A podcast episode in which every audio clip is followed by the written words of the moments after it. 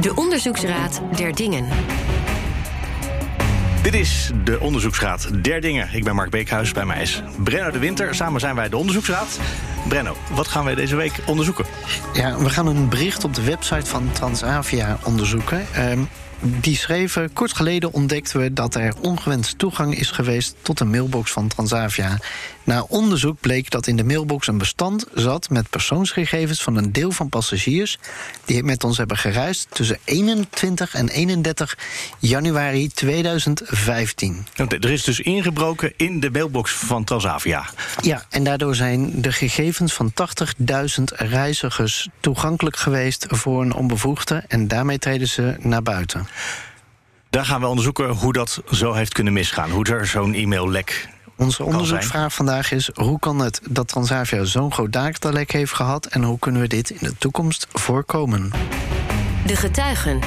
We hebben drie getuigen opgeroepen, waarbij we helaas moeten zeggen dat de eerste getuige niet eens de telefoon aannam. Dat was Transavia zelf. Ja, Die wilden we natuurlijk graag laten horen. Ja, we hebben gemaild, we hebben meerdere keren geprobeerd te bellen. Uh, zij hebben trouwens in hun bericht ook een telefoonnummer voor de slachtoffers zeg maar, van uh, dat datalek. Dat hebben we niet gebeld. We hebben gewoon natuurlijk uh, de mediarelaties gebeld. Die namen de telefoon niet op. En dus krijgen we in ieder geval geen wederhoor van die kant. Maar we hebben wel twee andere getuigen die er allebei zijn. De ene wordt Gerrit-Jan Zwenne, hoogleraar privacy en recht in Leiden... en ook advocaat. En Rick Goud. En jullie leveren als dienst het bedrijf waar jij werkt... Cipher, uh, veilige e-mail. Ja. Brenno, ik zou zeggen, begin het verhoor. Ja, inderdaad. Gerrit-Jan Zwenne, wat dacht jij toen je dit bericht las? Nou, ik stond er wel van te kijken dat uh, er zo ontzettend veel gegevens uh, in een inbox zitten die kennelijk niet zo heel erg goed beveiligd was. Dat, dat suggereert dat men dus kennelijk deze gegevens met elkaar uitwisselde door middel van e-mail. En dat maakt het probleem nog iets groter, want als er een inbox is uh, benaderd, dan is er waarschijnlijk ook nog ergens een send items box waar datzelfde bestand misschien ook nog in zit en misschien nog wel veel meer. Dus dat uh, is wel verontrustend. Want is dat niet, uh, mag je dat niet doen? Gegevens van klanten per e-mail versturen? Nou, het is niet de meest veilige manier. Um, en daar zijn wel betere manieren voor. Um, ik weet niet precies hoe, hoe dit eruit zag. Ik vermoed dat dat niet platte tekst is in een e-mail. Het over 80.000 personen verschillende velden. Dat suggereert iets van Excel of zo. Ja, geen idee. Dat was ook mijn gedachte en mijn ervaring eigenlijk wel. Dat bedrijven dat graag doen. Ja, maar er zijn natuurlijk wel betere manieren om dit soort informatie op een veilige manier met elkaar te delen als het nodig is. Ja, ja daar, daar gaan we het zo meteen ook over hebben. Er is weinig discussie, denk ik. Dit is een datalek. En dan staat, er, ja. ja. en dan staat erbij dat het uh, niet gaat over gevoelige gegevens. En ik heb dus de hele AVG doorzocht. Ik kan die term nergens vinden. Nee, het is een, uh, een, een, een, term uit een ver verleden. In een van de eerste privacywetten gebruikten we dat begrip wel. Uh, in de AVG kennen we wel het begrip bijzondere gegevens. Dan moet je denken aan religie, gezondheid, etniciteit, dat soort gegevens. Um, meestal wordt de term gevoelige gegevens gebruikt voor dat soort bijzondere gegevens en andere gegevens die, waarvan, die, die, iets heel specifiek zeggen over een persoon. Schuldenpositie, creditcardgegevens zijn misschien geen bijzondere gegevens in, in de zin van de AVG, maar wel gevoelig. Want als ze op straat raken, dan heb je een serieus probleem. En dan lees ik uh, in de dingen stonden uh, voornaam, achternaam, geboortedatum, vluchtgegevens, boekingsnummer en bijgeboekte services zoals bagage, skis, rolstoelen. Dus het gaat niet om bijzondere persoonsgegevens, of toch wel? Nou, die rolstoel, dat suggereert dat er toch wel iets met gezondheid aan de hand is. Hè? Dus kennelijk iemand die, een passagier die minder mobiel is, dat is denk ik wel al snel een gezondheidsgegeven. Ik geloof niet dat je als je gezond bent, uh, om een rolstoel zou vragen. En ik weet ook niet wat voor andere diensten hier allemaal onder vallen. Als er ook de maaltijd onder valt. Dus uh, wellicht dat iemand een halal maaltijd wenst of een kosher maaltijd. Ja, dat zou dan al snel kunnen duiden op uh, gegevens betreffende religie. En dat zijn wel weer bijzondere gegevens. Ja, nou bleek het een bestand te zijn. We leven nu in 2020 en dan bleek het gaan om een bestand uh, dat speelt tussen 21 en 31 januari 2015. Moet ik daar nog wat van vinden? Nou, het zijn dus uh, gegevens die meer dan vijf jaar oud zijn, of ongeveer bijna vijf jaar oud zijn. Um, dat is wel, wel opmerkelijk dat men die gegevens nog heeft. Er kunnen best redenen zijn om gegevens een aantal jaren te bewaren.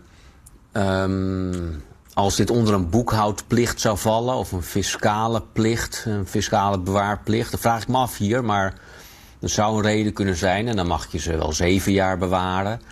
Maar het is wel vrij oud. Ik, ik, ik heb het gevoel dat Transavia misschien hier wel wat uit te leggen heeft. Ja, wat, wat, je zou dat natuurlijk inderdaad in een mailbox kunnen bewaren. Maar eens per jaar moet ik allerlei dingen um, opleveren voor mijn uh, accountant. En als ik dan dingen uit de mail moet halen, dat is toch voor mij niet de meest snelle en effectieve route. En ik zie Rick Goud nu ook lachen. Nee, het lijkt niet de meest logische plek om dat dan als archief te blijven gebruiken, inderdaad. Maar is er een tijd dat je zoiets moet, uh, dat je iets in principe moet verwijderen? Of is dat uh, naar eigen inzicht?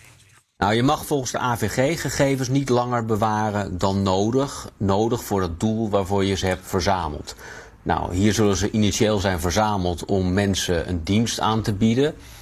He, om, om mensen een, een ticket te kunnen toesturen. En wellicht ook om later eens te vragen of de dienst bevallen is. Zo'n enquête die je wel eens krijgt. Maar dan, dan is nog steeds is, is vijf jaar wel heel lang. Ik geloof niet dat je vijf jaar na datum nog gaat vragen van... Uh, goh, wat kunt u zich nog herinneren dat u toen met ons gevlogen bent en uh, wat vond u ervan? Dat doe je natuurlijk een, direct na de reis. Nogmaals, er kunnen redenen zijn waarom dit wordt bewaard. Maar het is wel gek om dat dan in een uh, e-mailbestand uh, te bewaren. Maar gek is niet verboden, hè? Dat is het wel wat lastig maakt. Nou ja, wat. Transavia mag hun eigen proces toch zo onhandig mogelijk, uh, als ze zelf maar willen, inrichten. Ik zeg ja, wij bewaren dat heel onhandig in die mailbox. Maar ja, dat doen wij nou eenmaal. Nou, niet als dat dus niet veilig is. Dat is onhandig, maar wel onveilig inderdaad. On, ja, precies. Hè, maar daar zit dus, dus, dus als, je de, als je de mailbox weet te beveiligen, dan zou het op zich, ja, dat klinkt ons heel onhandig in oren, maar dan zou het kunnen. En dan nog steeds moet je het niet vijf jaar bewaren. Dan, dan, uh, dan zou het kunnen. Maar ik blijf wel het probleem houden dat als het in een uh, inbox zit, dan zit het misschien ook nog ergens anders in een send items uh, ja. box. Dus daar word ik al niet heel erg blij van. Dat suggereert toch dat het, veel, dat het niet zo heel erg goed beveiligd is. En dat het misschien beschikbaar is voor anderen die daar inmiddels misschien niks meer mee te maken zouden moeten hebben. Ik zit nog uh, met twee vragen. Uh, zeker met die sandbox ook. Uh, stel nou, um, ik heb een, reeks gegevens en die stuur ik naar jou toe, Gerrit-Jan. Ja. Um, en dan ben ik daar de regie over kwijt. Maar volgens mij nog niet de verantwoording dan, toch? Nee, nee, natuurlijk niet. Nee, dat zou wat zijn. Ik denk als passagier, als klant van Transavia, spreek je natuurlijk in eerste instantie Transavia aan van uh, ik heb jou mijn gegevens verstrekt. Ik mag er toch wel op vertrouwen dat jij daar op een nette en zorgvuldige wijze mee omgaat. En dat je houdt aan alle regels die, die daarvoor gelden. Ja. En ja. Dat, is, dat is niet klaar op het moment dat je het verzonden hebt, zou ik denken. Nee, en, en, dan schrijven ze in hun bericht ook nog van... ja, we hebben de mensen op de hoogte gesteld. Alleen de hoofdboekhouder, hè, want je moet soms de betrokkenen... Hè, de mensen over wie het gaat informeren. Kan Transavia dan zeggen, ja, we hebben alleen maar degene die de boeking heeft gemaakt... zeg maar, hè, dus de, de hoofdboekingsmaker, of hoe je dat ook noemt. Is dat voldoende? Vraag ik me af. Vraag ik me af. Ik vermoed dat, dat die anderen, dus degene die uh, dan onder die boeking vallen dat die toch ook wel bekend zijn bij Transavia. We hebben het hier over vliegreizen. Hè? Dus je moet je altijd zelf, je moet jezelf goed bekend maken. Als jij één spelfout maakt bij je voor- of achternaam, dan heb je al een probleem. Dus die gegevens zullen bekend zijn. Ja, dan is het denk ik niet te veel gevraagd dat je toch ook je best gaat doen om die mensen te bereiken. Uh, dank voor uh, dit gedeelte tot zover. Rick Goud, onze tweede getuige. Um, jij bent uh, de directeur bij Siver. En jullie zijn veel met e-mail bezig. Ja, ja, waar de vorige spreker uh, aangaf dat hem dit verraste, uh, verraste mij dit minder. In zover dat je ziet dat dit de praktijk is. Uh, Waarbij er hier natuurlijk een aantal problemen zijn. Enerzijds de beveiliging van de e-mailbox was niet op orde. Want blijkbaar heeft iemand uh, met waarschijnlijk alleen maar een wachtwoord toegang gekregen tot uh, een e-mailbox. Nou ja, en tegenwoordig, uh, overal krijg je een extra sms-code. Twee-factor authenticatie is hier waarschijnlijk niet geweest. En dat is toch eigenlijk iets wat tegenwoordig wel moet als je het passend wil beveiligen. Ja, en vervolgens zie je in de praktijk wel dat, dat grote organisaties daarmee worstelen hoe ze die twee-factor authenticatie dan op zo'n mailbox krijgen. Want dan moet je op één stuk mensen een sms-code of een appje uh, of een token gaan geven. Ja, dat heeft natuurlijk met kosten en met implementatie te maken. Oef, is dat wel nodig? Uh, de praktijk is dat, dat uh, bijvoorbeeld onderzoek in de zorgsector laat zien dat iets meer dan de helft van de mensen nog steeds de naam van een kind of een huisdier met een getalletje combineren als wachtwoord. En nogmaals, zonder twee-factor authenticatie is dat gewoon eigenlijk de zwakste plek. De tweede uitdaging die hier natuurlijk bij zit, is inderdaad dat het zo lang in de mailbox zit. Nogmaals, uh, zoals de vorige spreker ook aangaf, uh, het gaat om doelbinding. Dus als ze uh, een, een, doel hadden die rechtvaardigt dat het zo lang bewaren, kan dat. Maar in een e-mailbox ah, lijkt, me dat heel erg onwaarschijnlijk. En, uh, maar, maar je, kunt niet, je kunt niet zomaar klakkeloos na zoveel tijd al je mails weggooien. Nee, maar dat is natuurlijk precies de uitdaging. Dat, dat eigenlijk er op dat moment waarschijnlijk een goede reden was om dat via e-mail te verspreiden. Omdat je de praktijk ziet. Maar hoe moet ik het dan anders met de betreffende mensen delen? Nogmaals, je moet het veilig doen. Maar e-mail is nog gewoon nog steeds een heel handig protocol. Want wij hier allemaal in deze studio en waarschijnlijk ook bijna alle luisteraars hebben e-mail andere uh, mechanismen zijn gewoon onhandiger. Maar dan moet je het wel goed beveiligen. De uitdaging die daarnaast natuurlijk vaag volgt is... maar hoe zorg ik ervoor dat het dan op een gegeven moment... als ik het niet meer nodig heb, weg is. En een heel praktisch voorbeeld waar wij spreken iedereen zich wel iets bij kan voorstellen... is dat onder de AVG moet je inderdaad dingen weggooien... Uh, zodra je het niet meer nodig hebt. Nou, denk aan cv's. Als je een sollicitatieprocedure hebt... dan krijg je ook via de e-mail natuurlijk heel veel cv's bijvoorbeeld binnen. Ja, die moet je officieel ook gewoon weggooien... nadat de sollicitatieprocedure is beëindigd. Maar ja, hoe ga je dat nou operationaliseren? Dan moet je tegen je medewerkers zeggen van... oké, onthoud dat je dit over vier maanden gaat weggooien. In de praktijk lopen mensen tegen dat soort praktische toepassingen aan. Hoe zorg ik ervoor dat ik het beleid wat ik op papier misschien wel heb... dat ik dat in de praktijk breng? Zijn daar oplossingen voor? Ja, maar dus, dus nauwelijks. En, en dat is een van de redenen waarom wij bestaan. Maar hetzelfde met veiligheid van e-mail. Hè. Bijvoorbeeld iedereen denkt, ja, waarom is het niet veilig? Ja, dat, is, dat zijn dingen... E-mail is iets wat in de jaren 70 is ontstaan. Was niet gemaakt voor veiligheid. We zijn het inmiddels wel allemaal gaan gebruiken. Uh, en, en later zijn er allerlei toepassingen ontwikkeld... om daaromheen e-mail veilig te maken. En daarom dat beveiliging van het transportgedeelte van e-mail... Daar zijn oplossingen voor. Voor twee-factor authenticatie zijn oplossingen voor. En dit met dataretentie, want daar gaat het om, hè, dataretentie. Daar, heb je, er zijn oplossingen voor. Alleen, ja, die zijn nog wel bij de meeste organisaties in de kinderschoenen... of bestaan niet of nauwelijks. En dat is de uitdaging. En, en, en als we dan ook nog kijken naar het type nou, zijn het bijzondere persoonsgegevens. Wellicht met die rolstoel, misschien met het eten wel. Maar het gaat natuurlijk om het feit dat het op persoonsniveau nog steeds gevoelig zou kunnen zijn. Want als bekend wordt dat iemand op een bepaald moment in een vlucht zat. terwijl die in een andere context had aangegeven ergens anders te zijn. dan kan het voor een individuele persoon nog steeds wel uh, flinke impact hebben. Uh, ook al is het aan zich het feit niet bijzonder persoonsgevoelig kan het nog steeds ontzettend privacy slash persoonsgevoelige informatie zijn. Maar dat is wel de uitdaging waar je ziet dat organisaties mee worstelen. Het beleid op papier. Gij zult niet onveilig dingen verspreiden. Gij zult niet onnodig lang informatie in mailboxen uh, laten, laten zitten. Ja, hoe zorg ik ervoor dat mensen dat ook daadwerkelijk volgen? En, en, en dat is de uitdaging. Nou ja, in uh, zo'n app als Signal, daar kan je zeggen: ik stuur nu een berichtje. Dat moet over twee minuten automatisch gedelete worden. Zeker. Ja. Dat zou natuurlijk in Outlook bij wijze van plugin, maar misschien ook wel gewoon dat Microsoft dat voor ons centraal gaat regelen. Wat een goed idee. Nou, precies. Ja, maar, dat, dat, is precies wat, wat, wat, wat, wat wij bijvoorbeeld als oplossing ook doen. Maar de uitdaging is, dat kan niet met e-mail. Maar de uitdaging is, mensen gebruiken al e-mail. En, en dat is uiteindelijk de sleutel tot dit soort dingen gaan aanpassen. Is mensen uh, uh, werken in Outlook niet omdat ze wel per se willen e-mailen. Maar ze werken in Outlook omdat ze die applicatie gewend zijn. En ze het gedrag handig vinden. En, en je moet dus ervoor zorgen dat je in dat soort tools dit soort functionaliteiten toevoegt en daar creatieve manieren voor bedenkt. Dan hoor ik je eigenlijk tussen de regels ook door zeggen... Um, de procedure zoals die dus kennelijk nu is gevolgd... namelijk gewoon, was vermoedelijk, hè, want we weten niet 100% zeg maar... in een Excel-sheet douwen en dan maar over, over de schutting gooien met een e-mail...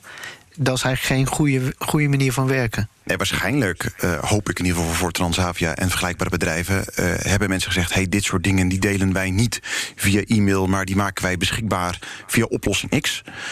Maar ja, dat zijn vaak waren, en zeker in de tijd waarin het speelt, ontzettend ongebruiksvriendelijke oplossingen. Waarbij e-mail gewoon handig is. En je denkt, nou, dat kan geen kwaad, want wat is het risico? Want in 2015 was dit onderwerp natuurlijk ook nog veel minder in de, kin- in de kinderschoenen dan nu. Ja, waarbij je als medewerker niet bewust dat via e-mail per se wil doen. Want je, de meeste mensen zijn zich bewust van het feit, nou, dit is niet optimaal veilig. Maar ja, ik moet wel mijn werk doen. Hoe moet ik het anders doen? En dat, dat, dat gat tussen gebruiksvriendelijkheid en veiligheid dichten, ja, dat, is degene, dat is de uitdaging waar de organisaties hun verantwoordelijkheid in moeten nemen. En dat kun je niet medewerkerskwaad. In de eh, zorg hebben ze dat nu anders gedaan. Hè? Je hebt dus eh, e-mail is een vorm van ad hoc communicatie. Ja. Ehm, eh, in de zorg is er nu een soort standaard gekomen, de NTA 7516. Ja, dat klinkt heel ingewikkeld, maar het is gewoon eigenlijk een set aan afspraken. Ja. Ehm, wat, wat doen organisaties dan als ze, als ze die standaard een beetje aanhangen? Ja, kijk, de uitdaging altijd was met van, van veiligheid is... wat is nou de definitie van veilig? Eh, sommige mensen zeiden, oh, ik heb eh, encryptie op mijn e-mailserver aangezet... en daarmee ben ik veilig. Nou, één, je kunt niet eenzijdig e-mail aanzetten op een server... want dan heb je altijd een afhankelijkheid van de ontvanger. En tot slot alleen het lijntje beveiligen. Er zitten nog heel veel meer risico's aan e-mail. Zoals eh, inderdaad een zwak wachtwoord hebben. Zoiets is aan de verkeerde markt sturen. eh, is ons allemaal wel een keer gebeurd. Ehm, dus wat deze norm nou bijvoorbeeld doet... omdat ook in de zorgsector ad hoc communicatie... zoals jij het inderdaad eh, eh, goed omschrijft... maar waarvan e-mail het meest tastbare voorbeeld is... Ja, dat, dat is de primaire communicatievorm. En waarschijnlijk in bijna elk gewoon bedrijf. Alleen deze norm geeft dus nou eenmalig een definitie van... dit is wat veilig dan is. En beschrijven in totaal geloof ik 21 eisen... waar je als organisatie verantwoordelijk voor bent om die te nemen... En als je dit dan hebt, dan mag je ook zeggen: ik heb een veilige e-mailomgeving. En dan mag je in de zorg dat kanaal ook gebruiken als een manier om gevoelige informatie uit te wisselen, omdat dan niet de veiligheid geregeld is. Heb je nog steeds het dataretentiestuk, wat hier natuurlijk ook sprake van is, wat je Ja. op orde moet hebben. Maar daar heb je dan weer andere normen voor. Maar in ieder geval dat je zeker weet dat alleen Mark erbij kan en alleen Brenno erbij kan. Dat regelt eh, die norm. Want nogmaals, je wilt dat gat tussen de praktijk, e-mail van nu en de veiligheid dichten. En, en dat probeert deze norm dan te doen. Zeg nog eens iets over die 21, want dat zijn echt heel veel verschillende regels. Maar zitten daar eh, sprekende dingen tussen? Ja, daar zitten dingen als bij. Als je moet ervoor zorgen dat jouw medewerkers alleen maar toegang kunnen krijgen tot een e-mailbox. Inderdaad, na twee-factor authenticatie. Eh, en dat is met zijn sms of met een eh, OTP-code. Dus niet alleen met een zwak wachtwoord. Je moet ervoor zorgen dat data niet buiten de Europese economische ruimte kan belanden. Je moet ervoor zorgen dat alles wordt gelogd, zodat als er een keer iets fout gaat, je in ieder geval later kan zien waardoor het fout gegaan is. Je moet ook zeker weten dat de ontvanger zichzelf sterk authenticeert. Eh, dus niet alleen je eigen medewerkers, maar als ik iets naar Mark stuur. En dat ben ik weet dat Ja. alleen ik mijn eigen mail- e-mails kan lezen. ja, maar eigenlijk nog, eh, misschien nog wel wat sterker. Als ik een arts ben en ik stuur iets naar Mark... en het gaat om jouw patiëntdossier... dan moet ik als verzender zorg dragen voor het feit... dat alleen jij erbij kan. Nou, en dat is een uitdaging. Dus ik moet dus eigenlijk afdwingen dat jij jezelf sterk authenticeert. En, en dus, eh, nogmaals, dat is soms lastig om dat Ja, op... kan helemaal niet als het over e-mail gaat. Nou, dat is precies de uitdaging. Eh, je moet eh, het, gedrag van e-mail en de techniek van e-mail eigenlijk een beetje loskoppelen. Dus je moet een laag over de e-mail heen leggen en aanvullende toepassingen toevoegen. Waardoor de vraag is. Nou, laat ik het anders vragen. Soms zeggen mensen van ik vind e-mail niet handig. of want het is niet veilig te krijgen. En andere mensen zeggen: Ik wil e-mail hebben, want ik vind het handig. Die mensen die zeggen e-mail is niet veilig krijgen, die hebben het over de techniek. En die mensen die zeggen eh, e-mail eh, vind ik handig, die hebben het over de gebruikerservaring. En dat moet je proberen te doen. Niemand houdt van e-mail vanwege de techniek. Iemand, iedereen houdt van e-mail vanwege het feit dat ze hun gedrag niet willen veranderen. Misschien dan een beetje afrondend nog één, één vraag. Ehm, het gevoel wat mij nu heel erg bekruipt is... mensen gebruiken e-mail omdat het zo lekker makkelijk is inderdaad. Je hoeft Ja. er niet over na te denken. Moeten we dan dus toch mensen maar gaan opleiden? Ja, kijk, volgens mij awareness, en dat is ook wat in de AVG staat... awareness om je medewerkers heen, dat is het belangrijkste. En waar je tot nu toe vaak in het verleden zag... dat veiligheidsoplossingen, gateway, server-side oplossingen waren... die dan door een admin bepaald waren dat iets versleuteld werd... je moet het naar de gebruiker brengen. Want één, je moet ze inderdaad opleiden, je moet ze bewust maken. En ten tweede, ja, zij weten uiteindelijk ook het beste wat de intentie is... eh, en kunnen dus bepalen of het gewenst gedrag is. En die trend zie je de laatste tijd met name. Tot slot Gerrit-Jan. Zijn we nog iets Ja. vergeten? Nou, de, de zwakke schakel is vaak de mens. Hè, we, we zijn als mensen reuze creatief. En als de oplossing die ons wordt geboden niet handig genoeg is, dan bedenken we al heel snel een andere oplossing, zoals e-mail. En daar gaat het mis. Ik wil nog heel even, wat jij zei al tot slot, maar daarvoor wil ik nog even een andere vraag gesteld hebben. Toch nog even aan Rick.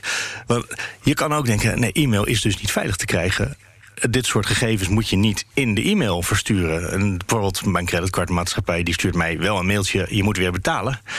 Maar wat ik dan moet betalen, dan moet ik in hun app, die ze helemaal onder controle hebben, of op hun website gaan bekijken. En dan daar zitten de gegevens. Ja. Want die e-mail, ja, die wordt niet veilig aan mijn kant. We kunnen zij niet weten. Nee, nee, daarom hoor. En, maar nogmaals, dus die norm schrijft wel voor hoe je het wel veilig moet krijgen. Alleen dan zit je wel op scheidsvlakken van... heet het dan nog e-mail of heet het nog e-mail? Um, waarom e-mail toch handig is, is uh, en bij die creditcardmaatschappij met dat voorbeeld wat jij noemt, uh, ja, kun jij best naar de app toe gaan. Alleen waar je uiteindelijk niet naartoe wilt, is een omgeving waarbij jij als consument straks op 84 portalen moet inloggen, omdat elke creditcardmaatschappij zijn eigen, vaak ook ongebruiksvriendelijke portaal heeft gecreëerd. En dat is natuurlijk het voordeel als je naar e-mail kijkt als geheel. Dat heeft iedereen. Dus op het moment dat je toch probeert ervoor zorgen dat dat zo veilig mogelijk is. En nogmaals, met deze norm, die kan het wel. En dat zorgt ervoor dat iedereen gewoon zijn eigen keuze kan maken voor de omgeving of de applicatie waarin hij of zij het fijn vindt om te werken. Zonder dat hij daarmee dan de ontvanger dwingt om naar een bepaald portaal te gaan.